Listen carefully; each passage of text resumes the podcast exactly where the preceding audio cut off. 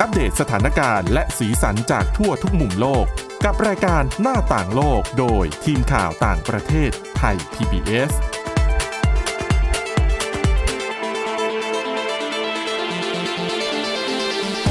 สวัสดีค่ะ ต้อนรับคุณผู้ฟังเข้าสู่รายการหน้าต่างโลกนะคะ มาอัปเดตสถานการณ์แล้วก็สีสันจากทั่วทุกมุมโลกกับทีมข่าวต่างประเทศไทย PBS ค่ะ วันนี้อยู่กับคุณจารุพร โอภาสรัฐ แล้วก็ดิฉันทิพย์ตะวันธีระในยพงค์ค่ะ สวัสดีค่ะ ค่ะวันนี้นะคะเรามีเรื่องราวของแอปพลิเคชัน อืม ดิฉันเชื่อว่าคนไทยเล่นกันอยู่แล้วนะคะ ค่ะ อคุณจารุพรก็น่าจะเล่นมะ เล่นค่ะ ติ๊กตอกนะคะ เอาไว้คลายเครียด เออบ้านเราเนี่ย ผู้ใช้งานเยอะมากจริงๆน เยอะเยอะมากค่ะ เรา บางทีก็คือมีมีโหลดติดเครื่องกันไว้นั่นแหละ บางคนอาจจะไม่ได้ใช้ แบบว่าเป็นเป็นผู้ใช้ที่อัปโหลดคลิปของตัวเอง แต่ ค่ะ อาจจะเอาไว้ดูกันแน่ ๆ อยู่แล้ว อืมนะคะ แน่นอนช่ว ก็ งนี้เห็นเยอะ ในเรื่องของให้ความสุขอ่ะเรื่องของ อืม ความบันเทิง ค่ะ บางทีเขาบอกว่าเป็นสื่อการเรียนการสอนก็ได้ เป็น อืม สื่อให้ความรู้ ค่ะ ให้ข้อมูลที่มีประโยชน์มากมาย ก็มีเหมือนกัน แต่ว่าไม่นับบางเรื่องเนี่ยอาจจะไม่ค่อยมีประโยชน์เท่าไหร่ หรือว่าเป็นข่าวปลอมข่าวลวงเนี่ยก็คือต้องเป็นวิจารณวิจารณญาณของคนที่ใช้งานนั่นแหละ ถูกต้อง เอ ค่ะ อแต่ว่าแอปพลิเคชัน TikTok นะคะ คือถึงแม้ว่าจะมีข้อดีมากมาย อืม แต่ว่าในช่วงไม่กี่วันที่ผ่านมาเราเห็นความเคลื่อนไหวหนึ่งค่ะ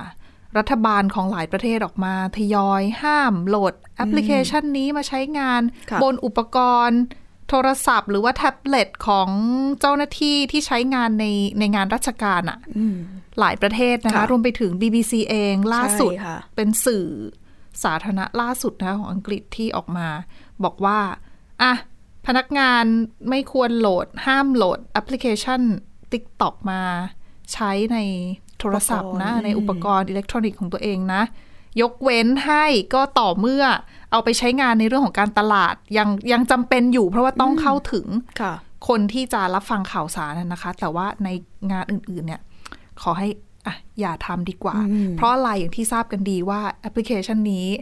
ชาติตะวันตกจำนวนไม่น้อย มองว่ารัฐบาลชาติตะวันตกนะคะเขามองว่าเอ่อเป็นแอปพลิเคชันของบริษัทในจีนแล้วอาจจะทำให้บริษัทเนี้ยสามารถเอาข้อมูลส่วนตัวของแต่ละของเราผู้ใช้งานเนี่ย ส่งต่อไปให้กับรัฐบาลจีนในกรุงปักกิ่งได้ ซึ่งก็ถือเป็นการอันหนึ่งละเมิดเรื่องของสิทธิส่วนตัวของเรา ค่ะ ละเมิดเรื่องของข้อมูลต่างๆ รวมไปถึงอาจจะกระทบกับความมั่นคงของประเทศต่างๆ ได้ด้วย อืม อ่าแล้วก็เลยกลายเป็นโอ้โหเรื่องราวมาต่อเนื่องหลายปี ล่าสุดสหรัฐอเมริกาเองก็มีปัญหาเรื่องนี้คือพยมีความพยายามผลักดันในหลาย ๆ ด้านด้วยนะคะ ค่ะ อืม ไม่ใช่แค่เรื่องของการแค่แบนออกจากอุปกรณ์ของทางรัฐบาลเท่านั้น อืม คือล่าสุดเนี่ยลามไปถึงการคล้ายๆ เป็นการขู่ไกลๆมากกว่าว่า ค่ะ ขายหุ้นทิ้งสิ เหมือนบีบบังคับ อืม ทางอ้อม ประมาณนั้น หมายถึงว่าให้ทางบริษัท เจ้าของแอใช่ปค่ะพลิเคชันเนี่ยขายหุ้นทิ้งนใช่ะ คือเรื่องนี้ก็คือเป็นบริษัท ByteDance ที่เขาเป็นเจ้าของตัวไอแอปพลิเคชัน TikTok นี่แหละ เขาออกมาเปิดเผยว่าตอนเนี้ยรัฐบาลสหรัฐเนี่ย ต้องการให้เจ้าของชาวจีนของ TikTok เนี่ย ขายหุ้นทิ้ง อืม ก็เหมือนแบบหากต้องขายหุ้นทิ้งนะ ถ้าไม่อยากถูกสั่งห้ามใช้งานในสหรัฐ โอ้โห แบบนี้เลย อย่างนี้ยเท่ากับเขาก็เสียผลประโยชน์ ที่อาเขาอาจจะมองว่าเขาจะได้กำไรจากประเทศ อืม อื่น ๆ ด้วยนะ ใช่ค่ะ อ่า คือเหมือนเป็นวงกว้างมาก ๆ ไปแล้ว ตอนนี้ก็เหตุผลก็คล้าย ๆกันก็คือสหรัฐสหรัฐเองเขาก็กังวลในเรื่องของความความปลอดภัย ว่าแอปพลิเคชันเนี้ยอาจจะมารวบรวมข้อมูลส่วนตัวของผู้ใช้งานในสหรัฐก็ได้ แล้วก็ ByteDance เองเขาก็ยืนยันว่าจริง ๆ อ่ะ ปัจจุบัน 60%ของผู้ถือหุ้นเนี่ย คือนักลงทุนจากทั่วโลกนะคะ อืม ส่วน 20%เนี่ยเป็นพนักงาน และอีก 20%เป็นบรรดาเป็นของบรรดาผู้ก่อตั้งบริษัท เขาออกมาบอกแบบนี้ ซึ่งพอเกิดเหตุการณ์แบบนี้กระทรวงการต่างประเทศจีนออกมาตอบโต้เขาก็บอกว่าจริงๆสหรัฐอะยังไม่เคยแสดงหลักฐานเลยนะคะว่า TikTok ไปคุกคามความมั่งคงแห่งชาติยังไง แล้วก็สหรัฐเนี่ยควรหยุดกดดันบริษัทเทคโนโลยีของจีนได้แล้ว เหมือนกับกลายเป็นว่าเป็นการกระทบกระทั่งไปมาระหว่างสองรัฐบาลอย่างเห็นได้ชัด คือเรื่องนี้เองทำเนียบขาวเขาก็ปฏิเสธที่จะมาให้ความเห็นเหมือนกัน ในเรื่องที่โอ้มีคนมาบอกเลยนะว่าเหมือนคลุยกายนั่นแหละค่ะว่า ถ้าอยากให้มีคนใช้งานต่ออย่าต้องไปขายหุ้นทิ้งแบบนี้เลย แต่ก็ต้องบอกว่าก็ไม่ใช่เรื่องง่าย เพราะว่า ในสหรัฐเอง TikTok ก็ถือว่าเป็นแอปพลิเคชันที่มีคนใช้งานเยอะมาก ใช่ค่ะ ๆ คือผู้ใช้งานเนี่ยก็เป็นชาวอเมริกันที่แน่นอนว่ามีมากกว่า 1 ล้านคน และส่วนใหญ่ก็เป็นคนหนุ่มสาว แล้วก็ดิฉันว่าเหตุผลก็คล้ายๆกันหลายคนก็ก็มองว่าอาจจะลืม หรืออาจจะไม่ได้ถึงเพราะมองแค่ว่าใช้เพื่อความผ่อนคลายเพื่อความสุขเพื่อความเป็นเอนเทนเท่านั้น อาจจะไม่ได้มองถึงขั้นที่ว่าเป็นเป็นเรื่องที่สำคัญขนาดนั้นเลยเหรอ และด้วยและอย่างที่บอกไปคือหลายประเทศมากๆ ไม่ว่าจะเป็นสหรัฐในยุโรป หรือว่าบางทีในเอเชียบ้านเราก็มี คือหลาย ๆ รัฐบาลก็พยายามผลักดันให้มีการง่าย ๆ เลยคือแบน แบนออกไปห่วงในเรื่องของความปลอดภัยก็เนื่องมาจาก TikTok อย่างที่บอกไปเป็นบริษัทของ ByteDance เป็นบริษัทสตาร์ทอัพที่มีมูลค่าที่สูงที่สุดในโลกค่ะ ด้วยก็คือหลายประเทศเขากังวลว่า อาจจะมีความใกล้ชิดกับรัฐบาลจีนมาก ๆ หรือเปล่า และอาจจะมีเป็นการมาแอบเก็บรวบรวมข้อมูลของผู้ใช้ TikTok ไว้ทั่วโลกด้วย ซึ่งจริง ๆ อย่างล่าสุดประเทศล่าสุดเลยก็คือนิวซีแลนด์ ประเทศนี้ก็ออกมาเหมือนเป็นการเพ่งเล็ง TikTok โดยมีการสั่งห้ามใช้แอปพลิเคชันนี้ในอุปกรณ์ที่สามารถเข้าถึงเครือข่ายของรัฐสภานิวซีแลนด์ค่ะ อันนี้ก็เหมือนกัน เป็นความกังวลในเรื่องของความปลอดภัยทางไซเบอร์ ความมั่นคงทางไซเบอร์ ส่วนก่อนหน้านี้มีอีกหลายประเทศ อย่างเช่นอังกฤษ อังกฤษเองเขาก็เตรียมสั่งแบน TikTok ในโทรศัพท์ของราชการทันที แล้วก็ได้ขอให้ศูนย์ความมั่นคงทางไซเบอร์แห่งชาติเนี่ย ให้พิจารณาถึงจุดอ่อนของข้อมูลรัฐบาลต่อแอปดังกล่าวด้วย แล้วก็ความเสี่ยงที่ข้อมูลอ่อนไหวอาจจะถูกเข้าถึงแล้วก็นำไปใช้ได้ อืม อีกประเทศหนึ่งอินเดีย อันนี้คือมีการสั่งแบน TikTok แล้วก็แอปพลิเคชันจีนอื่น ๆ ด้วยในอุปกรณ์ทุกอย่าง เมื่อประมาณเดือนมิถุนายน 2020 โดยอินเดียเขาบอกว่าแอปเหล่านี้เนี่ยอาจจะเป็นภัยต่อความมั่นคง แล้วก็บุรณภาพของประเทศ ในเอเชียก็มีอีกหนึ่งประเทศ อัฟกานิสถาน จริง ๆ อัฟกานิสถานเนี่ยเขากำลังหารือนะคะ เพื่อเตรียมแบน TikTok แล้วก็รวมไปถึงวิดีโอเกม PUBG ด้วย อืม คือรัฐบาลของตอริบานเขาอ้างว่า TikTok และ PUBG เนี่ยอาจจะทำให้เยาวชนอัฟกันหลงผิดได้ ทำไมอ่ะ ก็เนื่องมาด้วยอย่างที่บอก พับจีเขาเป็นเกมยังไงอะ ดิฉันก็ไม่ค่อยเล่น แต่ที่เคยเห็นกันคือเหมือนเป็นเกม เกมเหมือนกระโดดร่มหรือเปล่า แล้วก็ไปต่อสู้เพื่อเอา อ่า ชนะกัน ประมาณนั้นอาจจะอาจจะหมายถึงภาพบางภาพหรือเนื้อหาบางอย่าง ด้วยความที่มันเป็นการต่อสู้ด้วย อาจจะเป็นเนื้อหาที่อ่อนไหวที่เขาก็ไม่อยากให้เยาวชนไป หลงไหลในเกมกันมากขนาดนั้นก็เลยออกมีท่าทีอย่างนี้ออกมา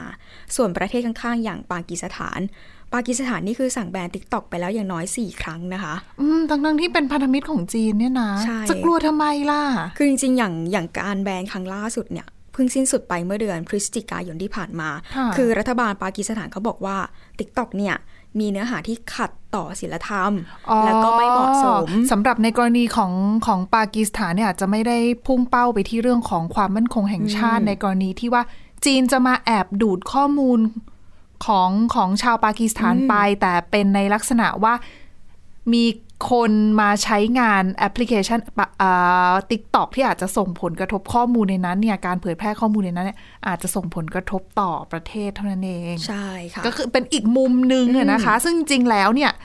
ดิฉันว่าไม่ใช่แค่ติ๊กต็อกเท่านั้นนะ คือถ้ากังวลแบบนี้นะคะ ทุกแอปพลิเคชันเลยมากกว่า สื่อสังคมออนไลน์ทั้งหมดดิฉันว่าทวิตเตอร์เอ่ย Facebook เอ่ยเนี่ยข่าวลวงข่าวปลอมเยอะมากนะคะ ใช่ค่ะ ซึ่งการแบนบางทีอ่ะก็ไม่ได้เกิดประโยชน์นะ อืม เพราะว่าเอาเข้าจริงๆเนี่ย วิธีการจัดการอาจจะต้องให้มีการจัดตั้งหน่วยงาน หรือว่าให้แต่ละบริษัทที่ดูแลแอปพลิเคชันนั้นๆเนี่ยออกระเบียบที่มาควบคุมในเรื่องของการเผยแพร่ข่าวลวงข่าวปลอม หรือว่าอะไรพวกนี้จะดีซะกว่าการห้ามไม่ให้ประชาชนใช้งานเลย ใช่ค่ะ คือมันยากพอเป็นสื่อสังคมออนไลน์คือ มันทั่วโลก อืม ใครจะมาโพสต์อะไรก็ได้ เราจะเข้าถึงอะไรก็ได้ เพราะฉะนั้นอย่างที่คุณทิพย์ตะวันบอก หาวิธีการที่ป้องกันได้ดีกว่า ใช่ นี้ แล้วเรา ดีว่ ก็มีวิจารณวิจารณญาณในการรับชมรับฟังด้วย ใช่ใช่ค่ะอ่ะ กลับมาอีกรัฐบาลหนึ่งทางเบลเยียม อันนี้นายกรัฐมนตรีเขาเพิ่งมาบอกเมื่อช่วงประมาณต้นเดือนที่ผ่านมา ก็พนักงานราชการของเบลเยียม ก็จะไม่ได้รับอนุญาตให้ใช้ TikTok ในโทรศัพท์ของที่ทำงานได้ อันนี้ก็จะคล้ายๆกันนะคะ แคนาดาเองเขาก็สั่งแบน TikTok ในอุปกรณ์ของราชการด้วยเหตุผลความเสี่ยงต่อความมั่นคง เช่นเดียวกัน ในเอเชียอีกหนึ่งประเทศไต้หวัน ไต้หวันอันนี้เขาสั่งแบน TikTok รวมไปถึงแอปพลิเคชันจีนอีกบางส่วนในอุปกรณ์ของรัฐค่ะ แล้วก็เมื่อเดือนธันวาคมที่ผ่านมาเองไต้หวันเขาก็ได้มีการเริ่มสอบสวน TikTok ว่าอาจจะกระทำการผิดต่อกฎหมายในไต้หวันหรือเปล่า ส่วนสหรัฐอันนี้ก็คือ ไม้เบื่อ ไม้เมากันมาอย่างยาวนาน เริ่มมาตั้งแต่เมื่อปี 2020 ที่คณะกรรมการด้านการลงทุนต่างชาติในสหรัฐ ที่เขามีอำนาจด้านความมั่นคงแห่งชาติอะนะคะเขาก็แนะนำให้บริษัท b บ d a n c e เนี่ยให้ถอนการลงทุนใน TikTok เนื่องจากอย่างที่บอกไป ข้อมูลของผู้ใช้งานอาจจะถูกส่งต่อไปยังรัฐบาลจีน แต่เมื่อปี 2020 เนี่ยตอนนั้น ต้องเรียกว่าถูกปัดตกไป โดยสารสูงของสหรัฐ จนเมื่อต้นเดือนมีนาคมที่ผ่านมานี้เอง สมาชิกสภาจากทั้งสองพักใหญ่ของสหรัฐเองเขาก็นำเสนอร่างกฎหมายค่ะ เพื่อสั่งห้ามใช้ TikTok ในสหรัฐหลังจากที่เมื่อเดือนธันวาคมที่ผ่านมา สภาคองเกรสก็ได้ผ่านกฎหมายแบน TikTok ในอุปกรณ์ของหน่วยงานรัฐบาลรัฐบาลมาแล้ว ก็หวังว่าจะมีคลื่นลูกใหญ่ไปเรื่อย แต่เจ้ากฎหมายฉบับนี้แห ๆ ละ อืม ที่เขาบอกว่าอาจจะต้องจับตามองให้ดีว่าจะผ่านหรือไม่ผ่าน อืม จะเพิ่มอำนาจให้กับเอ่อหน่วยงานรัฐบาลของของสหรัฐในการที่จะแบน อืม หรือเปล่า ใช่ แต่ว่า ค่ะ คือจริง ๆ แล้วก็มีประชาชนผู้ใช้งาน TikTok ในสหรัฐจำนวนไม่น้อยที่ออกมาเคลื่อนไหวประท้วงเหมือนกันนะคะ คือไม่ใช่แค่มาลงถนนอย่างเดียว แต่ว่า ค่ะ มีการประท้วงโดยใช้สื่อสังคมออนไลน์อย่าง TikTok นี่แหละ ในการประท้วงด้วย คือคือมุมหนึงเนี่ยเราก็ต้อง ก็อย่างที่บอกไปอ่ะก็ต้องฟังเขาด้วยว่าเขาอาสมมุติเรา เดี๋ยวนี้สื่อสังคมออนไลน์เนาะมักจะถูกใช้เป็นพื้นที่ในการที่เราเอาไว้ขายของทำธุรกิจอะค่ะ อืม แล้วอย่าง TikTok เนี่ยเขาบอกว่าข้อมูลปัจจุบันนี้น่าจะมีชาวอเมริกันใช้งานอยู่ประมาณ 150 ล้านคน อืม ดังนั้นเนี่ยคนที่ทำธุรกิจแล้วใช้ช่องทางในการประชาสัมพันธ์ อ่าใช่ค่ะ ธุรกิจของตัวเองหรือประชาสัมพันธ์ของที่ตัวเองขายอะ่ะก็ผ่าน TikTok ใช่ แล้วเขาก็ขายของได้เพราะว่ามี TikTok เขาก็รู้สึกว่าเขาได้รับผลกระทบว่า อ้าวแล้วถ้าแบน TikTok ขึ้นมาแล้ว เขาจะยังไงต่อล่ะ คือหลาย ๆ คนก็บอก อ้าวแล้วทำไมไม่ไปใช้แอปพลิเคชันอื่น สื่อสังคมออนไลน์มีแอปพลิเคชันเยอะแยะมาก แต่อย่างบางคนก็ต้องยอมรับว่า คือเชื่ออย่างยกตัวอย่างง่ายๆอินฟลู อ่า อินฟลูหนึ่งท่านได้มี Influencer ใช่ใช่ไม่ได้มีช่องทางแค่ TikTok อย่างเดียว คือหลายคนก็มีหมด อ่าถูก Facebook Twitter Instagram TikTok อาจจะ YouTube YouTube ด้วยแต่ แต่ คือแต่ละช่องทางเนี่ย มันขึ้นอยู่กับกระแสสมัยนั้น เออแล้ว คนติด มัน ตามอะไรเยอะ ใช่แล้วเขาบอกว่าตอนเนี้ย คนที่ติดตามแอปพลิเคชันอะไรพวกเนี้ยก็คือ TikTok อืม เออแล้วคือกระแสมันไปทางติ๊กตอกงานแล้วก็คือเขาบอกว่าเขามีช่องทางอื่นแหละ แล้วเขาก็เผยแพร่ในช่องทางอื่นด้วย แต่ว่า กระแสแล้วก็ฐานลูกค้าเขามันอยู่ในติ๊กตอกไง ใช่ค่ะ เออแล้วติ๊กตอกก็ไม่ได้ใช้แค่สหรัฐที่เดียว ทั่วโลกก็ใช้ แล้วก็ได้รับความนิยมในหลายประเทศด้วย ถูกต้อง ดังนั้นเนี่ยถ้าถ้ามีการแบนขึ้นมาจริงๆเขาใช้งานได้จริงก็เท่ากับเขาสูญเสียตลาดในต่างประเทศไปจำนวนไม่น้อยเลยทีเดียว อันนี้คือส่งผลกระทบต่อเขาอะนะคะสำหรับ ค่ะ ในภาคของธุรกิจแล้วก็รวมไปถึงอินฟลูเอนเซอร์ต่างๆ ด้วยก็อย่างที่บอกอะใช้ช่องทางเรื่องของสื่อสังคมออนไลน์ในการ แสดงให้คนเห็นว่าจริงๆแล้วประโยชน์ของ TikTok เนี่ยมันมีอะไรบ้าง อืม แต่อันนี้ก็บอกไว้ก่อนนะว่าไม่ใช่ว่า t ิ k t o k เนี่ยดีร้อยเปอร์เซ็นต์นะ อ่าใช่ค่ะ อ่าทุกอย่างมีข้อดีข้อเสีย แต่อยู่ที่ว่าการใช้งานเนี่ยจะใช้ให้มันถูกต้องยังไง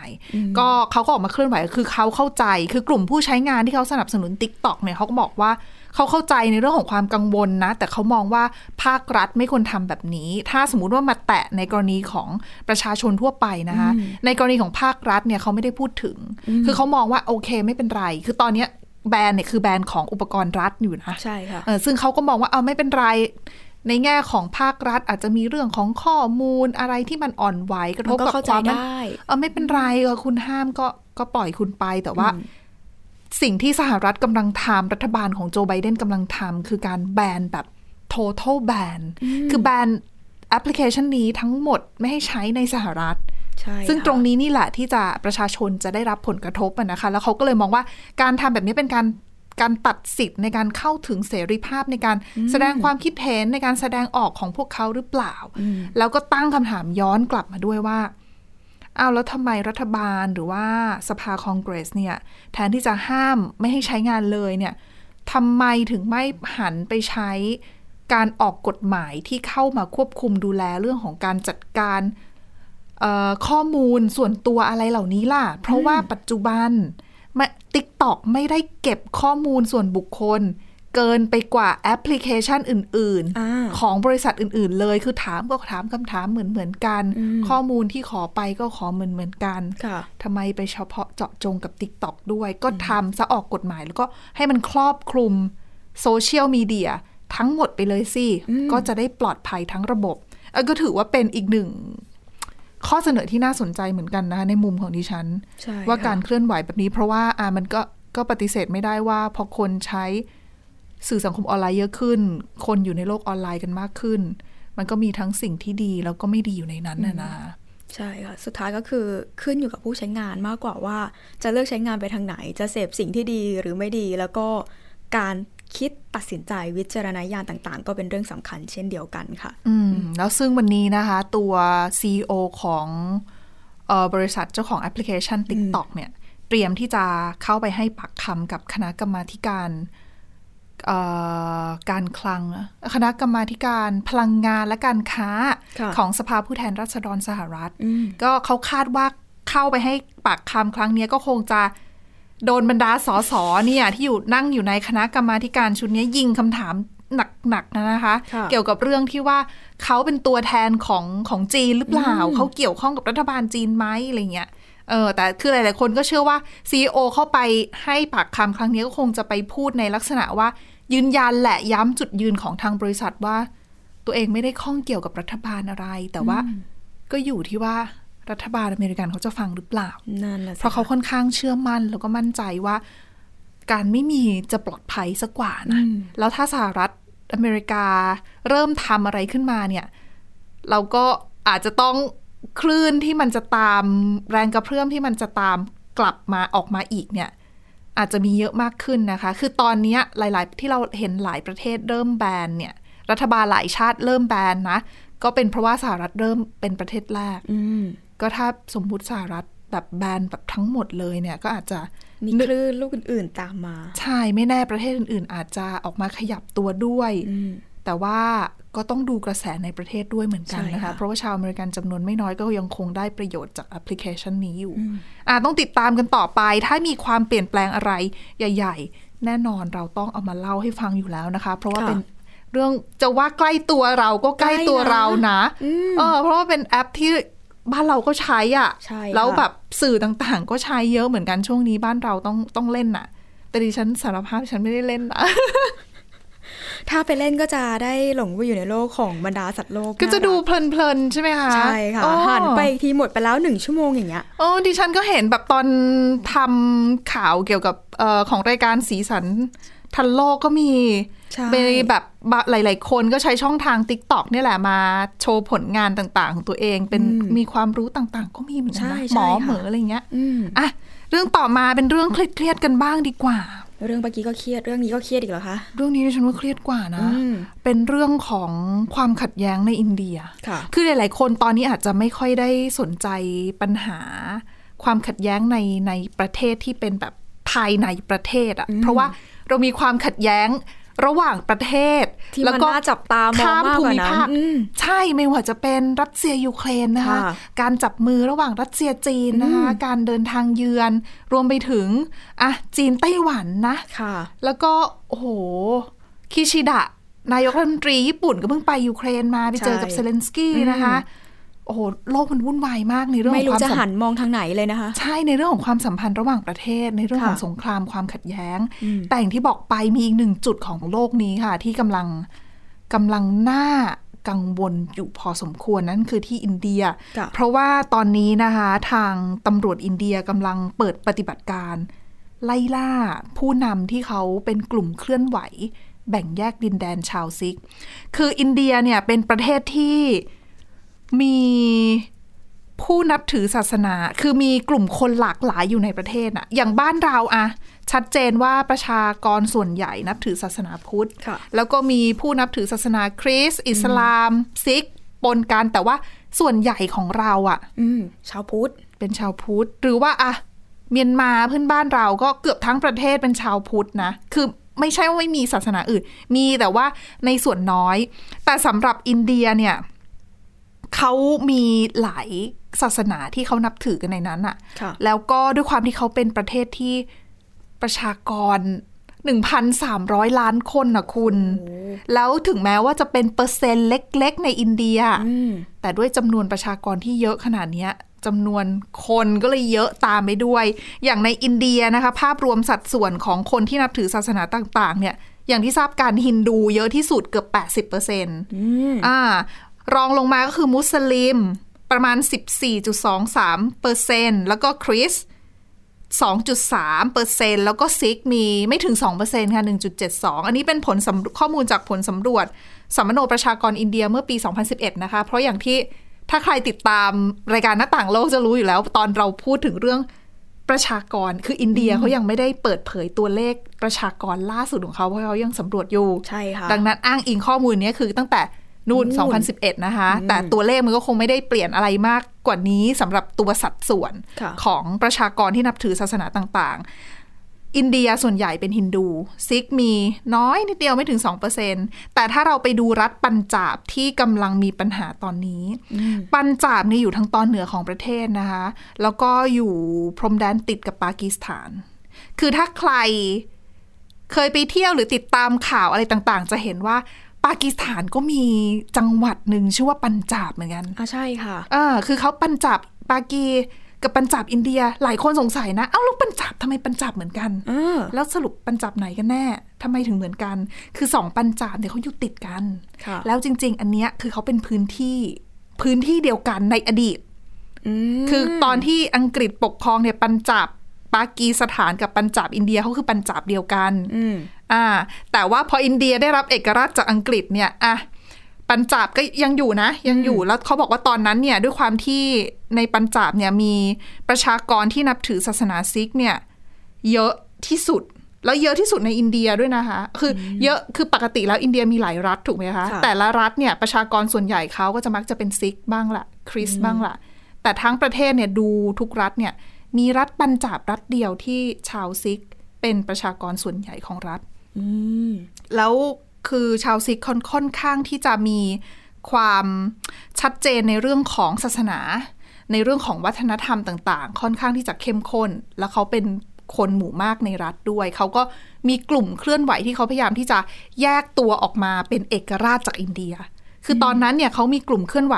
นี้เนี่ยเขามีชื่อว่าคาลิสถาน ค่ะ มีมาตั้งแต่ตอนที่อินเดียแยกตัวออกมาจากอังกฤษแล้วนะคะ ได้รับเอกราชจากอังกฤษ อ่าแต่ว่าเป็นกลุ่มเคลื่อนไหวที่ไม่ได้ใหญ่มากนัก จนกระทั่งอินเดียแยกกับปากีปากีสถาน เพราะ ค่ะ ปากีสถานคือประเทศที่มี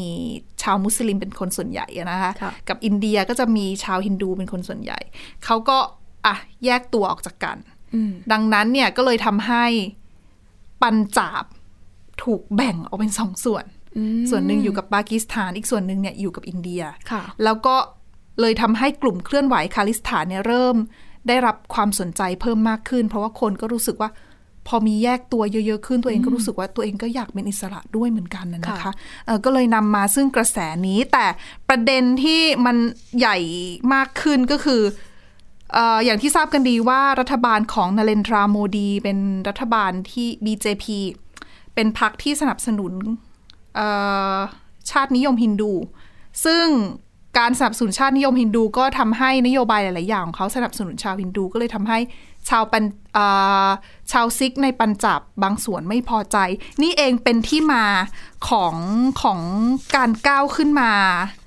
มีบทบาทสำคัญของ ของคนที่มีชื่อว่าอมริตปานสิงห์นะคะ ค่ะ เป็นเขาเป็นผู้นำกลุ่มเคลื่อนไหวเพื่อสนับสนุนสิทธิของชาวซิก ซึ่งคนเนี้ยตอนเนี้ยกำลังถูกตำรวจในปัญจาบไล่ล่าอยู่ เขาบอกระดมตำรวจไปหลายพันนายนะ โอ้ เพื่อพยายามตามจับแถมสั่งไอ้นี่ด้วยนะ ตัดสัญญาณอินเทอร์เน็ต กระทบคน 30 ล้านคนคุณเพื่อล่าคนคนเดียว โอ้โห อืมเพราะว่าคนนี้เขาบอกว่าก็คือเป็นเหมือนแกนนำแหละของกลุ่ม คือเขามองว่าเป็นแกนนำของกลุ่มแบ่งแยกดินแดน ค่ะ ดังนั้นเนี่ยก็เลยอยากจะจับกลุ่มตัวมานะคะเออก็ต้องติดตามกันจริงๆว่า ว่าจะเป็นยังไงต่อ เพราะว่ากระแสเรื่องของการเรียกร้องการแบ่งแยกดินแดนของชาวซิกในอินเดียเนี่ย มันมันไม่เคยหายไปไหนอะมันมีอยู่ตลอดนะคะ เพียงแต่ว่ามันไม่ค่อยดังเสียงดังไม่ค่อยดังเท่าไหร่ อ่าใช่ค่ะ เพราะว่าอันหนึ่งคนที่อยู่ในประเทศเนี่ย ชาวซิกในประเทศเขาก็ไม่ค่อยไม่ค่อยออกมาเคลื่อนไหวอะไรสักเท่าไหร่นัก ไม่ค่อยมีแสดงพลังเยอะเท่าไหร่นัก เพราะว่านักวิเคราะห์ส่วนหนึ่งเนี่ยเขามองว่า ก็คนในประเทศก็กังวลไงว่าถ้าตัวเองออกมาแสดงพลังมากขึ้นก็อาจจะโดนรัฐบาลหนึ่ง เพ่ เพ่ ง ง เล็ เล ง ง อืม สองอาจจะโดนกวาดล้างหรือเปล่า ค่ะ เพราะว่าจริงๆแล้วชาวซิก ที่เคลื่อนไหวเพื่อแบ่งแยกดินแดนก็เคยถูกรัฐบาลอินเดียกวาดล้างมาก่อนหน้านี้ เออจนทำให้ตอนนั้นเนี่ยมีคนเสียชีวิตไปเป็นพันๆคนเลยนะคะ แล้วแล้วคือเขาบอกว่ากองทัพอินเดียใช้กำลังรุนแรงมากนะคะ ก็เลยทำให้ทำให้นักวิเคราะห์เขามองว่าชาวซิกในอินเดียเองก็คงจะรู้ว่าตัวเองเคลื่อนไหวอะไรไป คนที่ได้รับผลกระทบก็คือตัวเองนั่นแหละ อืมจะโดน ก็ อะไร ใช่ก็เลยส่วนจำนวนเยอะที่ยังไม่กล้า แสดงจุดยืนอะไรมากมายนัก ในขณะที่คนที่ออกมาเคลื่อนไหว โดยเฉพาะในช่วงนี้นะคะ ค่ะ ก็คือเป็นชาวซิกพลทะเล ก็คือเป็นคนในปัญจาบนั่นแหละ ค่ะ ที่ตอนอังเอ่ออินเดียได้รับเอกราช หรือตอนแยกตัว ปากีสถานแยกตัวกับอินเดียอะไรเงี้ยคือในช่วงนั้นเนี่ยก็อพยพจากปัญจาบ ไปอยู่ตามประเทศต่างๆ ไม่ว่าจะเป็นในเครือจักรภพอะ ค่ะ ไปอยู่แคนาดา ออสเตรเลีย อังกฤษ บางส่วนอาจจะไปสหรัฐอเมริกา แต่เขาบอกจำนวนไม่เยอะเท่าไหร่ ส่วนใหญ่ก็ในเครือจักรภพเนี่ยแหละ แคนาดา อังกฤษ แล้วก็ออสเตรเลีย ก็จะมีกลุ่มชุมชนชาวซิกที่ค่อนข้างใหญ่พอสมควร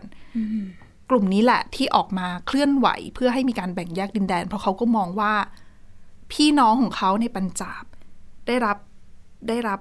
การปฏิบัติที่ไม่ดี จากรัฐบาลกลางที่ ค่ะ พยายามแทรกแซงเข้าไป พยายามที่จะกดขี่ อันนี้คือเป็นมุมมองของคนที่อยู่นอกประเทศ คือเขาก็มองแบบนั้นเขาก็เลย ค่ะ มองว่า ในเมื่อพวกเขามีอัตลักษณ์ที่ชัดเจนทำไมเขาถึงไม่ได้รับการแยกดินแดนออกมา เป็นอิสระ เหมือนโดนกลืนไป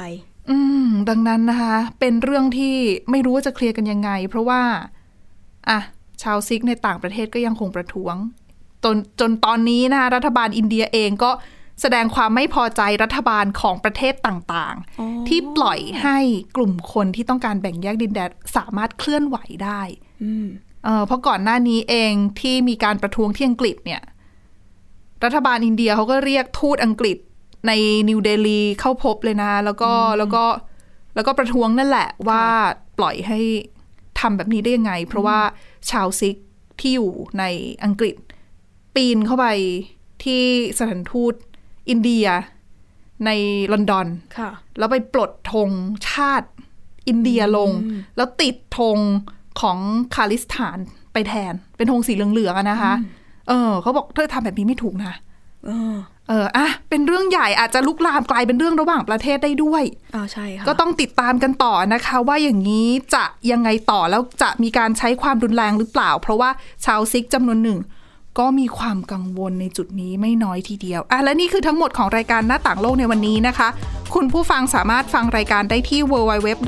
www.thaipbspodcast.com หรือว่าฟังผ่านพอดแคสต์ได้ทุกช่องทางค้นหาคำว่าหน้าต่างโลกค่ะ วันนี้พวกเราและทีมงานลาไปก่อนนะคะ สวัสดีค่ะ สวัสดีค่ะ Thai PBS podcast. View the world via the voice.